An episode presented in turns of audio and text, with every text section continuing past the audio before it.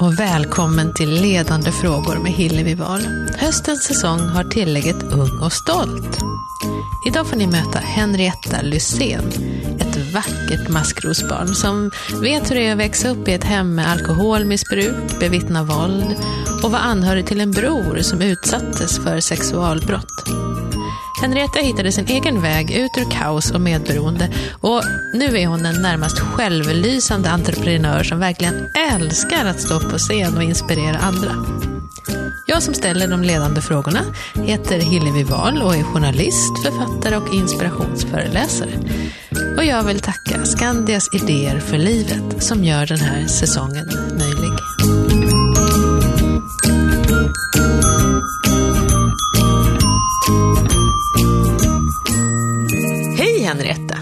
Hej. Hej! Vi sitter här i Sundbyberg Mm.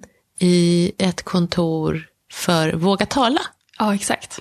Ska du berätta lite grann, vem är du och vad är Våga tala? Ja, vem är jag? Jag är Henrietta Lysén. Eh, fyller 26 år i år och eh, kommer egentligen ursprungligen från Dalarna. Och jag driver plattformen Vackra maskrosbarn, som jag egentligen startade 2010. Och vem jag är? Jag skulle säga att jag är en, en driven ung, relativt ung tjej, kvinna, som eh, tycker om att gå min egen väg, framför allt i livet. Och eh, jag tycker om att inspirera andra människor, men också att eh, hela tiden utmana mig själv. Eh, och jag, yrkesmässigt så arbetar jag som föreläsare och snart även författare. Coolt. Ja, verkligen. Ehm, så att jag är väl, det är väl kortfattat vem, vem jag är och vad jag gör. Och det här Våga tala, vad, ska vi ta det med en gång? Vad någonting? Våga tala, det är en förening som min mamma och min tvillingbror driver just nu. Och Våga tala startade egentligen jag och Sebastian och min tvillingbror som ett initiativ 2014. Eh, för att bryta tystnaden om sexualbrottsfrågor. Och det startade vi när han var med i Toppmodell Sverige. Och eh, gjorde det egentligen som en online-kampanj för att just, eh, ja, för han själv utsattes för sexuella övergrepp när han var liten. Men numera har, vi, har jag lämnat över och min mamma och bror eh, åker runt och föreläser för yrkesverksamma. Just det. Och ibland är du med dem. Ja, ibland är jag med. Mm, precis. Familjeföretag nästan. Mm, kan man säga. Vad coolt. Mm. Ehm, du säger va vackra, mas makro, ma- jag knappt säga det, vackra maskrosbarn. Mm. Vad, vad, vad tänker du när du säger maskrosbarn?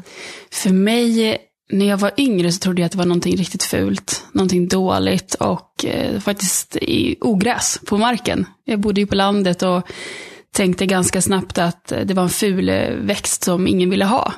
Men för mig nu så är det styrka, det är mod och det är att eh, överleva livet och faktiskt börja leva.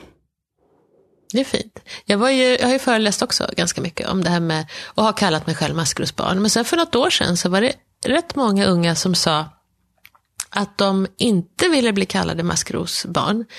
För det var ännu en roll som de inte tyckte att de passade in i. Jag tyckte det var så intressant när de sa det. Och så sa de också så här, hur vet man att man är klar, att man har överlevt?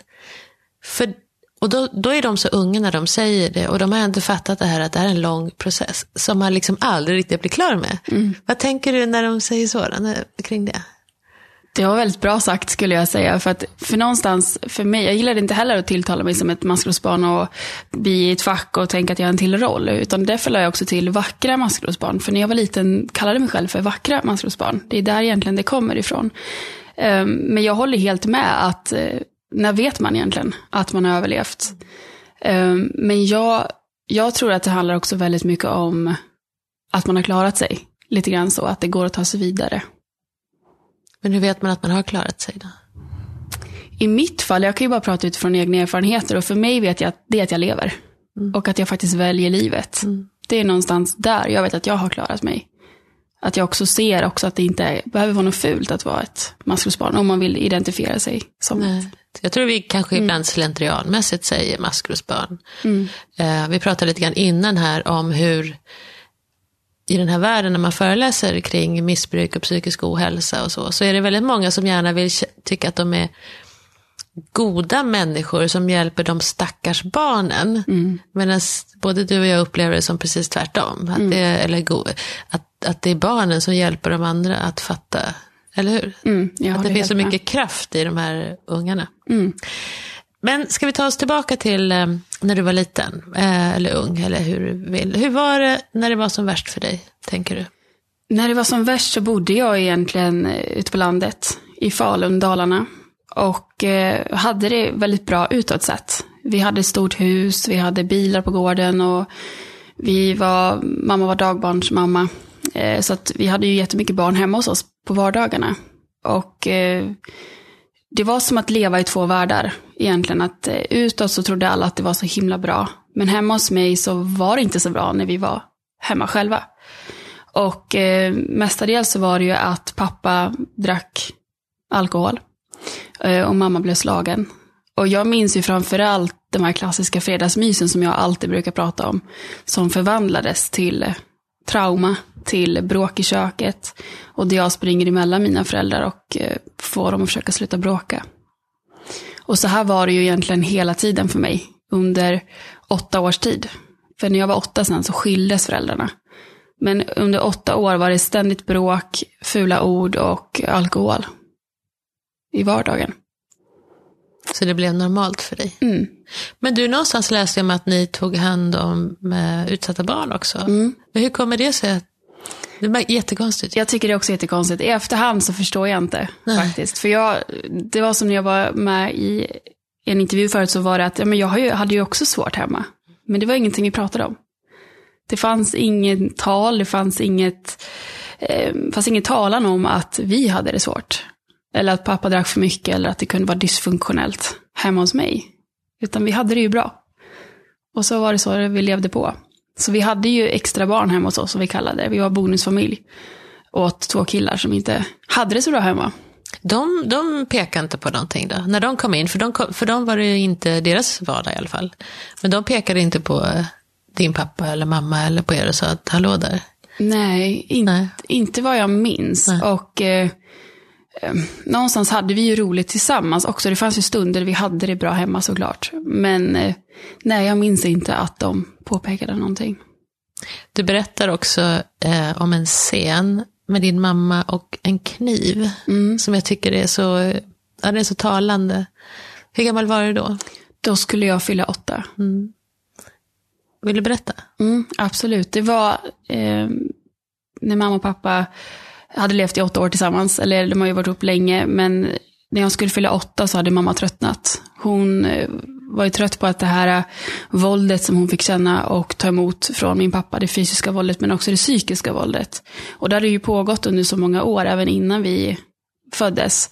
Så att eh, hon var, blev så trött på att hantera det här och blev faktiskt rädd för sig själv. För hon började fundera på hur ska jag försvara mig? För hon ville inte längre ta det här våldet och få blåmärken och allt vad det var. Så att hon började fundera på om hon skulle ha en kniv under huvudkudden när hon sov. För att kunna försvara sig när han kom till henne. Och någonstans så blev hon livrädd för sig själv när hon tänkte de här tankarna. För hon förstod ju att, men om jag har en kniv under min huvudkudde, då är det ju stor risk att jag gör någonting fel med den här kniven. Alltså helt enkelt att hon gör illa min pappa. Och då förstod ju hon att om hon gör det här, då kommer ju vi barn hamna i skiten. Att det skulle bli vi som hamnade emellan föräldrarna. Vilket skulle resultera i att pappa skulle ju kanske inte överleva. Och att mamma då skulle hamna i fängelse. Och det blev ett så starkt scenario för henne, tankarna kring hennes självförsvar, vilket gjorde att hon valde att faktiskt skilja sig från pappa då. Och då var du åtta år. Mm. Och sen har du sagt att det har tagit ända tills du var nästan 21 år innan, innan du har sett i alla fall den större delen av bilden av ditt medberoende. Mm. Men hur kan du se från det här att du var åtta år fram tills idag, alltså vilka steg har du tagit på vägen för att ta dig ur det här medberoendet? Får vi väl ändå säga. Att det har varit den större delen av sjukdomsbilden. Mm. Ja, oh ja, jag brukar säga det att jag föddes ju in som medberoende redan från som bebis. Ehm, och för mig så har det ju varit delvis steget att mamma hjälpte oss att ta oss vidare, skilsmässan. Men stegen jag har gjort själv så har det ju varit att Jag testade olika sporter och sökte min identitet under många år. För jag visste inte vem jag var eller vem jag ville vara. Så att jag, men till slut hittade jag dansen. Och för mig var det liksom min största passion i livet till slut. Det resulterade i att jag och min tvillingbror började tävlingsdansa och det blev någon slags min fristad. Där jag kunde bygga upp min självkänsla, mitt självförtroende och ha kul och glömma bort allting mm. runt omkring. Så dansen blev ju en stor betydelse i mitt liv. För jag brukar säga att jag vet inte vem jag hade varit eller vart jag hade varit om jag inte hade haft dansen. Hur, vem var du då? Vem, hur kändes det i kroppen? Eller alltså var... det pirrar var jag, ja. jag tänker på det. Nej men det var, det var som sagt, jag hade ju sökt så himla mycket med olika sporter och testat men slutat för att jag tyckte så att jag var dålig och trodde ingenting på mig själv. Men dansen fick liksom mig att den här med musiken, man fick stå på dansgolvet och takten och det var liksom som en sprudlande känsla i mig själv och jag kände faktiskt att jag var bra på det här. Och varför jag kände det var för att jag hade så kul. Det var, jag var en jätteglad person när jag dansade. Det, det tycker jag är så häftigt, för jag har funderat mycket på det det senaste året, på vem man är. Alltså det är lätt att stämpla sig själv som det här maskrosbarnet eller alkisbarnet eller vad man nu är, som präglar en stor del av ens liv.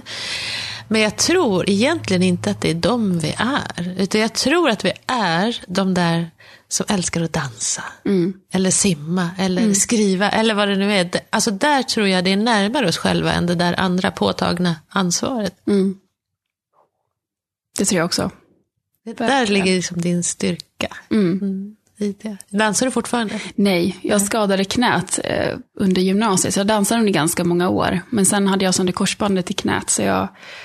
Men då tog livet en annan vändning. Så det, ja. det fanns någonting bra i det också. För du började också komma till något som heter Dialogen i Falun. Mm. Vad är det? Berätta. Det är en grupp. När jag var liten så var det ju en tjejgrupp. Men nu är jag så glad för nu finns det både killar och tjejer som får gå. De delar inte upp tjejer och killar. Men där får man träffa andra barn som eh, växte upp med föräldrar eller nära anhöriga som till exempel missbrukat eller eh, om det är alkohol eller droger eller om det är att man har bevittnat våld i familjen. Så då får man träffa de här andra barnen och få liksom delge sina historier och eh, få faktiskt lära sig själv vad är missbruk och att lära sig själv att det här är inte mitt fel. Och hur vanligt det är. Mm.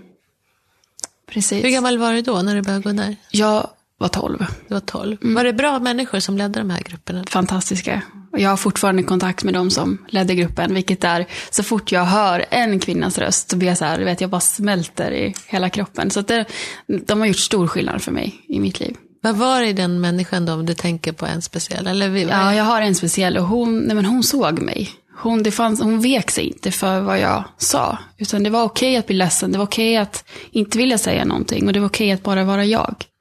Det fanns inga dömanden och hon stod kvar som en trygg vuxen. Fint mm. att ni har kvar kontakten också. Mm. Det där märker jag när jag pratar med de andra som har varit med i podden, att de har sådana människor kvar i sitt liv. Mm. Så det, är att man, det är inte bara så att de bara försvinner, utan det håller i. Nej. Sen tänker jag också det här med tillit. Det finns undersökningar om det, att om man har tillit till sig själv, så har man också mer tillit för andra. Mm. Till sin egen förmåga kunna sätta, lärde du, fick du lära dig att sätta gränser och sånt där, eller? Ja, lite grann. Det fick jag. Och sen fick jag skriva min egen lag. Eh, jag ja, vad är det? Ja, jag fick, egen lag? Ja, det var väldigt häftigt. För det var ju väldigt mycket att anpassa sig efter situationen i familjen och i livet sådär i allmänhet som barn. Men där och då fick jag skriva en lapp med, okej okay, hur skulle livet se ut om jag fick sätta mina lagar i mitt liv? Och då kom jag ihåg att jag ville ta bort alkohol och jag ville liksom, eh, tänkte inte på det här med att det skulle bli fred på jorden, utan jag ville ta bort alkoholen och att det skulle finnas kärlek och trygghet och sådär. Så det var väldigt kul, kom ihåg, att kunna få tänka in hur hade jag velat haft det om jag fick bestämma. Det borde vi kanske göra allihopa. Mm. För jag tänker mycket, man får ju mycket kärlek och, och, och öpp, mer öppet samhälle om, om vi tar bort en del av de här rädslorna vi bär på. Missbruk är ju för mig en slags självmedicinering. Mm. Jag har aldrig mött någon som har missbrukat utan att det är en slags självmedicinering. Nej. Nej. Så jag är också väldigt intresserad av var det kommer ifrån i alla. Eh, jag tycker jag har så mycket att lära mig av alla som också missbrukar, även om det kan vara svårt ibland. Mm. Men där var du i, eh, hur länge sa du på dialogen? Och jag minns inte. Nej. Eh, Men jag tror att jag var där ett halvår. Och sen så gick jag även i enskilda samtal för att prata om hur det var att bevittna våld. Det. För det var också en, en del av det hela. Det sätter sig i kroppen, va? Gör det inte det? Mm, det gör det. Väldigt mycket. Och för mig var det väldigt mycket i magen. Magproblem. Ganska ordentligt och ganska tydligt. Faktiskt. Och sen så lite senare så fick du gå ett eh, tolvstegsprogram. Mm. Och då var du runt 18-19 där, eller? Jag var lite äldre. Jag, runt 21. Ja. 21, 23 där. Och, Och hur kom det sig att du gjorde det då? För, för där ringde du någon, eller? ja, det var riktigt läskigt. Fy. Nej, men det var verkligen så. Det var så, så att eh, jag blev inspirerad av en kille att eh, det gick att söka hjälp även som ung vuxen. Och just där, just då hade jag ju flyttat till Stockholm efter studenten och jobbade på jättemycket, tränade mycket och trodde att allting handlade om att prestera. Jag ville vara den duktiga flickan liksom. Ehm, men jag kände att någonting fattades hos mig och jag hade ju sedan tidigare startat Vackra maskrosbarn och bloggat och haft lite föreläsningar. Och, men jag ville liksom jobba med mig själv. Jag kände att jag är inte mig själv just nu. Och på jobbet så gjorde jag alltid allt för att prestera för alla andra och hjälpa till och glömde bort mig själv. Jag började må dåligt helt enkelt. Ehm, och hade väl egentligen innan den här tiden faktiskt också inte riktigt bränt ut mig. Men jag, hade, jag blev sjukskriven för depression på ett sätt. Att jag eh, glömde bort mig själv och mådde dåligt. Jag kom inte upp i sängen. Sen träffade jag en kille som inspirerade mig att söka hjälp. Och då sökte jag faktiskt reda på vad finns det för hjälp i Stockholm i min ålder. Och hittade Capio Maria. Och jag hittade numret och skrev ner det på en lapp, men jag vågade inte ringa. Jag var så livrädd, för jag, jag visste ju att jag hade gått i hjälp tidigare och tänkte, men jag är klar. Men samtidigt kände jag, men jag är inte klar. Kan man någonsin bli klar? Just den där frågan. Ehm, och eh, till slut lyfte jag luren och ringde. Och jag var jätterädd. Jag visste inte vad jag skulle säga. Och när han, den här mannen, svarade i telefon. Och när jag är nervös, då pratar jag jättefort. Ja. Extremt fort. Ehm, men, och då var jag bara så här, hej det är Henrietta, jag vill, jag vill ha hjälp, min pappa är alkoholist. Och knappt som man kunde höra vad jag sa. Men då var den här mannen så häftig, så han var så lugn. Så han bara, hej Henrietta, vad roligt att du ringer och du har kommit totalt rätt. Du ska få hjälp. Sen efter det så fick jag gå till en terapeut som såg mig. Och jag fick också sen då gå i det här tolvstegsprogrammet och gå i grupp. Där jag fick träffa andra vuxna i olika åldrar. Jag var, tror jag var den yngsta. Mm. Men eh, det var jättehäftigt. Bland det jobbigaste jag har gjort. Det kändes som att eh, faktiskt klä av sig naken och börja om på nytt. Eh, och börja liksom lära känna mig själv. Vem är jag? Men vad gör man då? För jag har ju aldrig gått Mm. ett sånt där. Det tycker folk är jättekonstigt. Men eh, jag har aldrig, så berätta. Nej, men- det, för det är inte hemligt va? Eller Det är inte hemligt. Nej. Jag, jag pratar så gärna om det, men eh, jag tycker allting är ju lite grann som en, eh, en dimma. Men samtidigt så minns jag framför allt att jag fick, vi fick ju prata väldigt mycket om det här med vilka, vilka vem är jag? Eh, egna behov. Vi fick prata om att sätta egna gränser. Gränssättning är A och O. Eh, pratade väldigt mycket om vad en medberoende är för någonting. Och jag förstod där och då att jag var så medberoende jag bara kunde vara. Och jag hade inte sett det tidigare. Utan jag trodde bara att jag var den duktiga personen och att det var bara så livet skulle vara. Så att vi fick jobba väldigt mycket med oss själva. Och sen fick vi jobba väldigt mycket också med spegling. Vilket jag tycker var jättehäftigt. Mm. Så vi fick sitta och lyssna på varandra. Och sen fick man spegla om man ville. Och berätta, jag hör dig säga så här. Och när du, jag hör dig säga så här och jag känner så här när du, och så där. Så att man liksom startade sin egen process genom att lyssna på andra. Just det. Det var riktigt faktiskt bra, tycker jag. För jag kunde se saker utifrån större perspektiv. För för mig som alltid varit en känslomänniska och kunna gråta lätt, så var det en chock att kunna höra att man inte kunde ha känslor. Men jag förstod att det hade också en del av det här, att eh, man är så inrutad i vad som har hänt en, att vi, vi hanterar saker olika. Ja, men det är ju det. Det, det där är det, när man känner igen sig i folk, Mm. då, då är det ganska lätt att jobba med sådana människor. Men det som är allra svårast, det är ju det här med, nej men jag begriper inte alls hur du funkar. Där måste man ju vara extra nyfiken. Oh ja. Och eh, säga just det, jag fick rysningar när du sa att han eh, svarade så lugnt. Mm. Eh, vad, Vad bra, du har kommit helt rätt. Jag fick så här kroppsliga rysningar. Mm, så fint. Mm. Um, vilken var den största aha-upplevelsen du fick där, tror du? Har du någon sån? Mm, alltså det var framför allt att jag förstod att eh, jag är också sjuk Mm. i i medberoendet och att jag också kunde göra någonting åt det. Och jag minns ju framför allt att det fanns tillfällen jag sprang därifrån med glädje och studsade och lyssnade på musik. Och det fanns de tillfällen jag kände bara nej, det här är bara skit. Eh, Men framför allt så var det när vi också pratade om upprättelse. För för mig så har det varit att jag sa upp kontakten med min pappa när jag var yngre och att få upprättelse eller att ens försöka få det har jag bara släppt.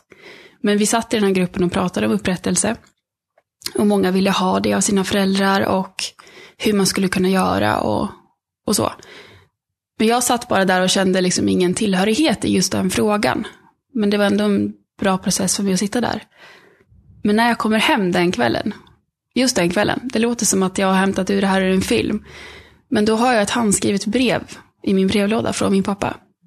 Just den kvällen, där han då berättar om att han är ledsen för vad som har hänt och att han då ville ha kontakt med mig och min bror.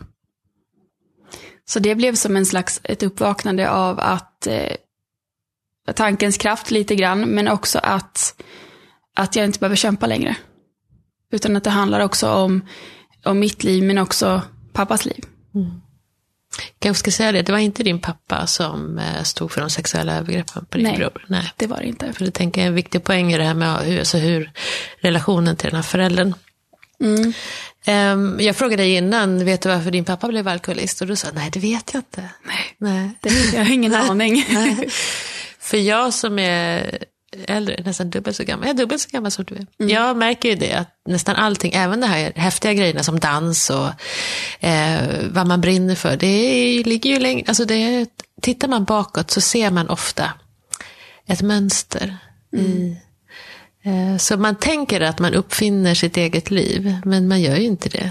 Utan man är ju fortfarande, jag har ju min mormor i mig, min mamma och när jag kan krama min dotter idag som är nio år, då kan jag ibland känna att jag kramar också det där lilla barnet som var jag. Mm. Och jag kramar det där lilla barnet som var min mamma. Och till och med att jag kan krama det lilla barnet som var min mormor. Och det, det är ju ett avslut som jag tycker är så himla fint. När man tänker så. För allting går ju igen på något sätt. Så då kan jag hela liksom, ända långt dit bak. Det är ju ganska fint. Ehm, du säger också, någon, eller ni har gjort så här smycken och allting, där det står jag äger min story. Det var ett svar. Ja, vad, vad menar du med det när du säger så? Ja, alltså för mig så har det ju varit, många frågar mig hur vågar du göra det du gör? Och vad fick dig att göra det du gör? Och för mig så har det varit att jag var den blygaste tjejen i klassen när jag var liten. Och eh, jag trodde inte att jag skulle bli någonting. Eh, Vad skulle det bli av mig? Ehm, men ganska snabbt så kände ju jag att jag vill göra någonting med livet. Och ska jag göra någonting, då ska jag göra det på riktigt och rejält. Och ehm, jag äger min story, det står för att jag, vad det står för det är att jag äger rätten till vad jag har varit med om. Och mina upplevelser. Och jag äger min story, det står för styrka. Att eh, jag får prata om exakt vad jag vill när det handlar om mig. För jag vet att det har varit sån skam och tabu kring att eh, till exempel med det är missbruk i familjen eller bevittnat våld eller medberoende. Att det är så skamset att man ska inte prata om att man mår dåligt. Men jag äger min story, det handlar också om att man till rätten att må bra, men också att må dåligt. Men framför allt vad det handlar om det är att ta sig vidare i livet. Det är vad det betyder för mig. Det tycker jag är bra. Jättebra. Mm.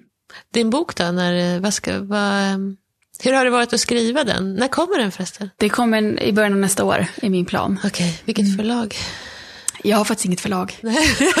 så du skriver? Jag skriver, ja. Och kommer köra helt själv faktiskt. Det är min plan. Du ska ge ut den själv också. Mm. Vad, hur är det att skriva den? Det är en berg och dalbana. Jag kan säga att det har tagit mig många år. Jag tror att jag började för sju år sedan egentligen, första gången jag skulle skriva. Jag tog studenten 2010 och jag tänkte att det här ska bli en, en lätt match. Och en, jag gillar att skriva, älskar att skriva. Eh, och hade ju skrivit en bok på gymnasiet, eh, UF-företaget. Ehm, men den här boken är någonting helt annat. Det, jag sitter och gråter, jag sitter och skrattar, jag, jag går igenom egentligen allting på nytt. För att kunna, kunna liksom ge vad jag känner i boken. Hur det var för mig. Så där, men den, det är min drivkraft just nu, boken, faktiskt. Men kul, hur långt har du kommit då? Jag kan säga att jag kommer mer än halvvägs, jag har väl några kapitel kvar. När du säger att du skrattar, vad är det du skrattar åt då? Ja, men det är lite sådana här saker som hur jag kunde vara när jag var liten, eller eh, med dansen och ändå att eh, jag kunde ta mig vidare. Att det faktiskt går att må bra, för jag har ju bra minnen också. Men det är en ganska tung bok, det kommer det vara. Men ändå så finns det lite sådana här små skämt med också, för att det ska lätta upp lite. Ja. Ja, men det är så. Det är inte nattsvart. Nej, det är, så är det verkligen inte. Och sen just att man lär sig hantera det. Man vet ju ingenting annat. Men vad som slår mig när jag hörde en intervju med dig är ju när du berättar um, att du faktiskt talar om vad som händer och ingen tror på dig. Mm. Och ingen ställer frågor direkt heller. Och jag känner hur tungt det här ansvaret verkar ha legat på dig och på många andra barn också, men just på dig. Eh, att du ska vara den som berättar istället för att det borde vara tvärtom. Det borde vara vi vuxna som frågar. Mm. Oh ja. Alltså vi har ju vänt på det där och, jag, och så är det väl fortfarande idag. Att vi väntar på att barnen ska berätta istället för att vi vuxna borde vara de som frågar. Mm. Så är det och det märker jag med de barn, men framförallt ungdomar som hör av sig till mig. Att, att man många gånger vill man bli sedd av vuxenvärlden. Mm. Det är det man saknar. Att man vågar fråga. Men det är väl förmodligen sådär. Vi säger ju att var femte barn har någon förälder som lever med ja, både psykisk ohälsa naturligtvis, men missbruk eh, och riskbruk. Och oftast är det ju självmedicinering. Vi har mycket psykisk ohälsa i botten. Um, och när man tänker så i ett klassrum, för det är oftast den, det vi säger i ett klassrum, så är det bara liksom, en, två, tre, fyra, fem, där har du rätt, en, två, tre, fyra, fem, där har du rätt. Ja. Men då är det ju också, vad man glömmer, och det märker jag när jag varit ute, det är ju att det är också en, två, tre, fyra, fem på de vuxna. Mm. Som inte är klara med sin historia, som fortfarande kanske går och skäms. Och om hela vuxenvärlden går och skäms, Mm. över det de har varit med om, då är det kanske inte så lätt att få dem att fråga. Vad gör vi åt det, Henrietta? Vi måste hitta på något här. Vi måste hitta på något. Ja, nej, men det där, det där drivs jag också väldigt mycket av.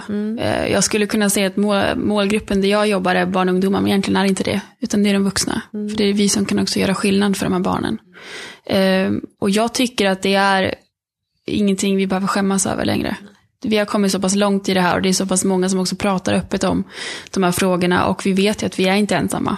Och jag, just, det är roligt att du säger den här statistiken just i klassrummet för att jag hade ingen aning om det när jag gick i skolan. Nej. Att det fanns fyra stycken till i det här klassrummet som kunde känna, sig, känna, igen sig i min berättelse. Och eh, hade jag vetat det hade det varit mycket lättare att gå i skolan tror jag. Har du kontakt med din, klass, din gamla klass i skolan? Har du? Någon enstaka kompis har jag Okej. kontakt med, men sen nej, inte så mycket från grundskolan. Nej, så du har inte snackat med dem om det här? Jo, min, jag har en bästa kompis därifrån, eh, som jag också nämner väldigt mycket i min bok och föreläsningar. Eh, så hon och jag pratar mycket med om det här. Men hon känner inte igen sig i min berättelse. Nej. Nej. Jag har ju varit på sådana här klassåterträffar med mina, min gamla klass. Och jag tänkte ju som du att jag var ensam. Eh, nu har det visat sig att, och det, är liksom, det blir fler varje år i min klass som har haft eh, extremt svårt hemma. Eh, ja, säkert en tio som har föräldrar som dricker eller, drack. Eh, svår psykisk ohälsa, någon förälder som tog livet av sig. En del som bara försvann för de som hade så dåligt, alltså föräldrar. Så att jag är ju uppe i över halva klassen. Ja. Eh, Och då, ett, jag trodde jag var ensam. Två, det här är alltså ett välbärgat område i Malmö, så jag tror inte att vi... Eh, jag kan tänka mig att det ser ungefär likadant ut i Sverige. Mm. Men det, nu när du säger det, jag har ju ändå, kanske inte min klass, men jag har haft ganska många, jag bodde i en liten by när jag växte upp. Och det är jättemånga som jag har lekt med när jag var liten, till exempel vi har gungat tillsammans på skolgården, eller, eh, och som har hört av sig att, att de har också föräldrar som missbrukat alkohol, men vi hade ingen aning om det. Så att någonstans så har jag ju märkt att när jag har vågat prata om det här så börjar folk också börja prata om, som kommer från exakt samma ställe som jag. som jag inte kunde tro hade det som mig.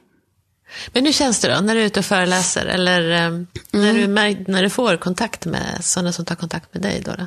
Alltså det, det är nästan obeskrivligt. För jag, det, jag tycker det är jätteroligt. Eh, och framförallt så, jag ser det, många brukar säga, fråga mig, men detta, det här bör, borde ju vara en självterapi för dig, att det här är för att du ska må bra också. Men för mig är det inte riktigt det, utan jag känner att jag gör det här för att jag kan. Och för att jag vill göra skillnad i världen. Och framförallt så tänker jag på de här små barnen som inte vet att det är rätt eller fel. Och just när då personer hör av sig till mig i efterhand, eh, så det är obeskrivligt. Det är, jag blir varm i kroppen och blir glad och stolt över att jag gör det jag gör. För då blir jag påmind om det, vad det är jag faktiskt bidrar med. Eh, och att få höra att de tackar mig eller att jag har hänvisat till rätt stöd. Och få höra deras utveckling. Att tack Henrietta, nu har jag börjat skapa mitt liv. Tack vare dig.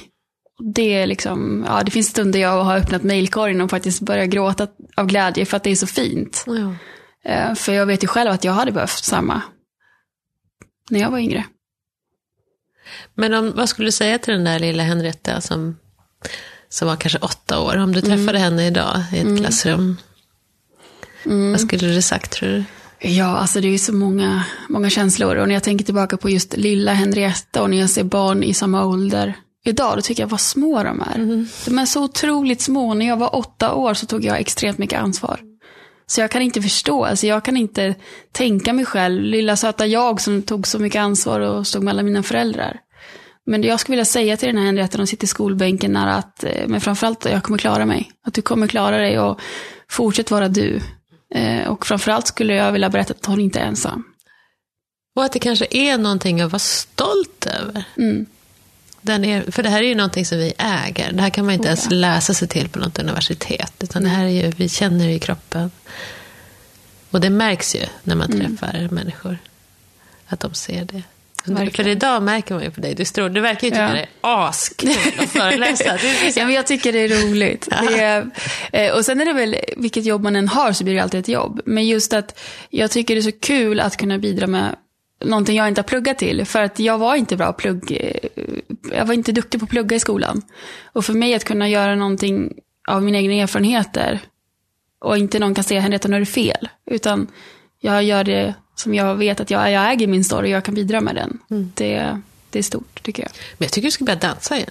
Ja, men det är faktiskt, ja, Ja. jag håller helt med. Ja. Jag saknar, det rycker i kroppen. Ja. Det är, absolut. Jag, jag faktiskt testade på att dansa lite grann, men hittade inte riktigt rätt. Så nu, ja, det ska jag absolut göra. För jag vet ju att det finns ju, vi kanske borde ta med någon av dem i podden också, någon som använder just dansen som ett läkande eh, vad ska säga, medicin för kroppen.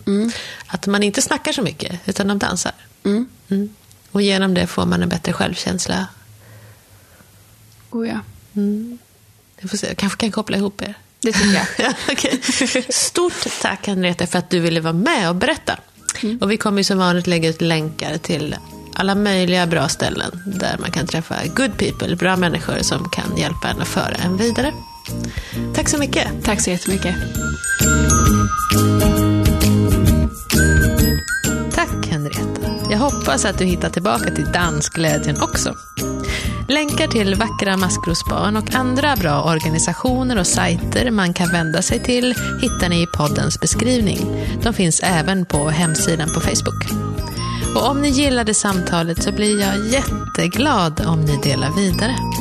Och vill ni kontakta mig eller ha tips på unga inspiratörer och ledare som ni tycker att jag ska möta här i podden så finns jag alltid på hillevi.hillevi.nu. Tack för att ni lyssnade. Thank you.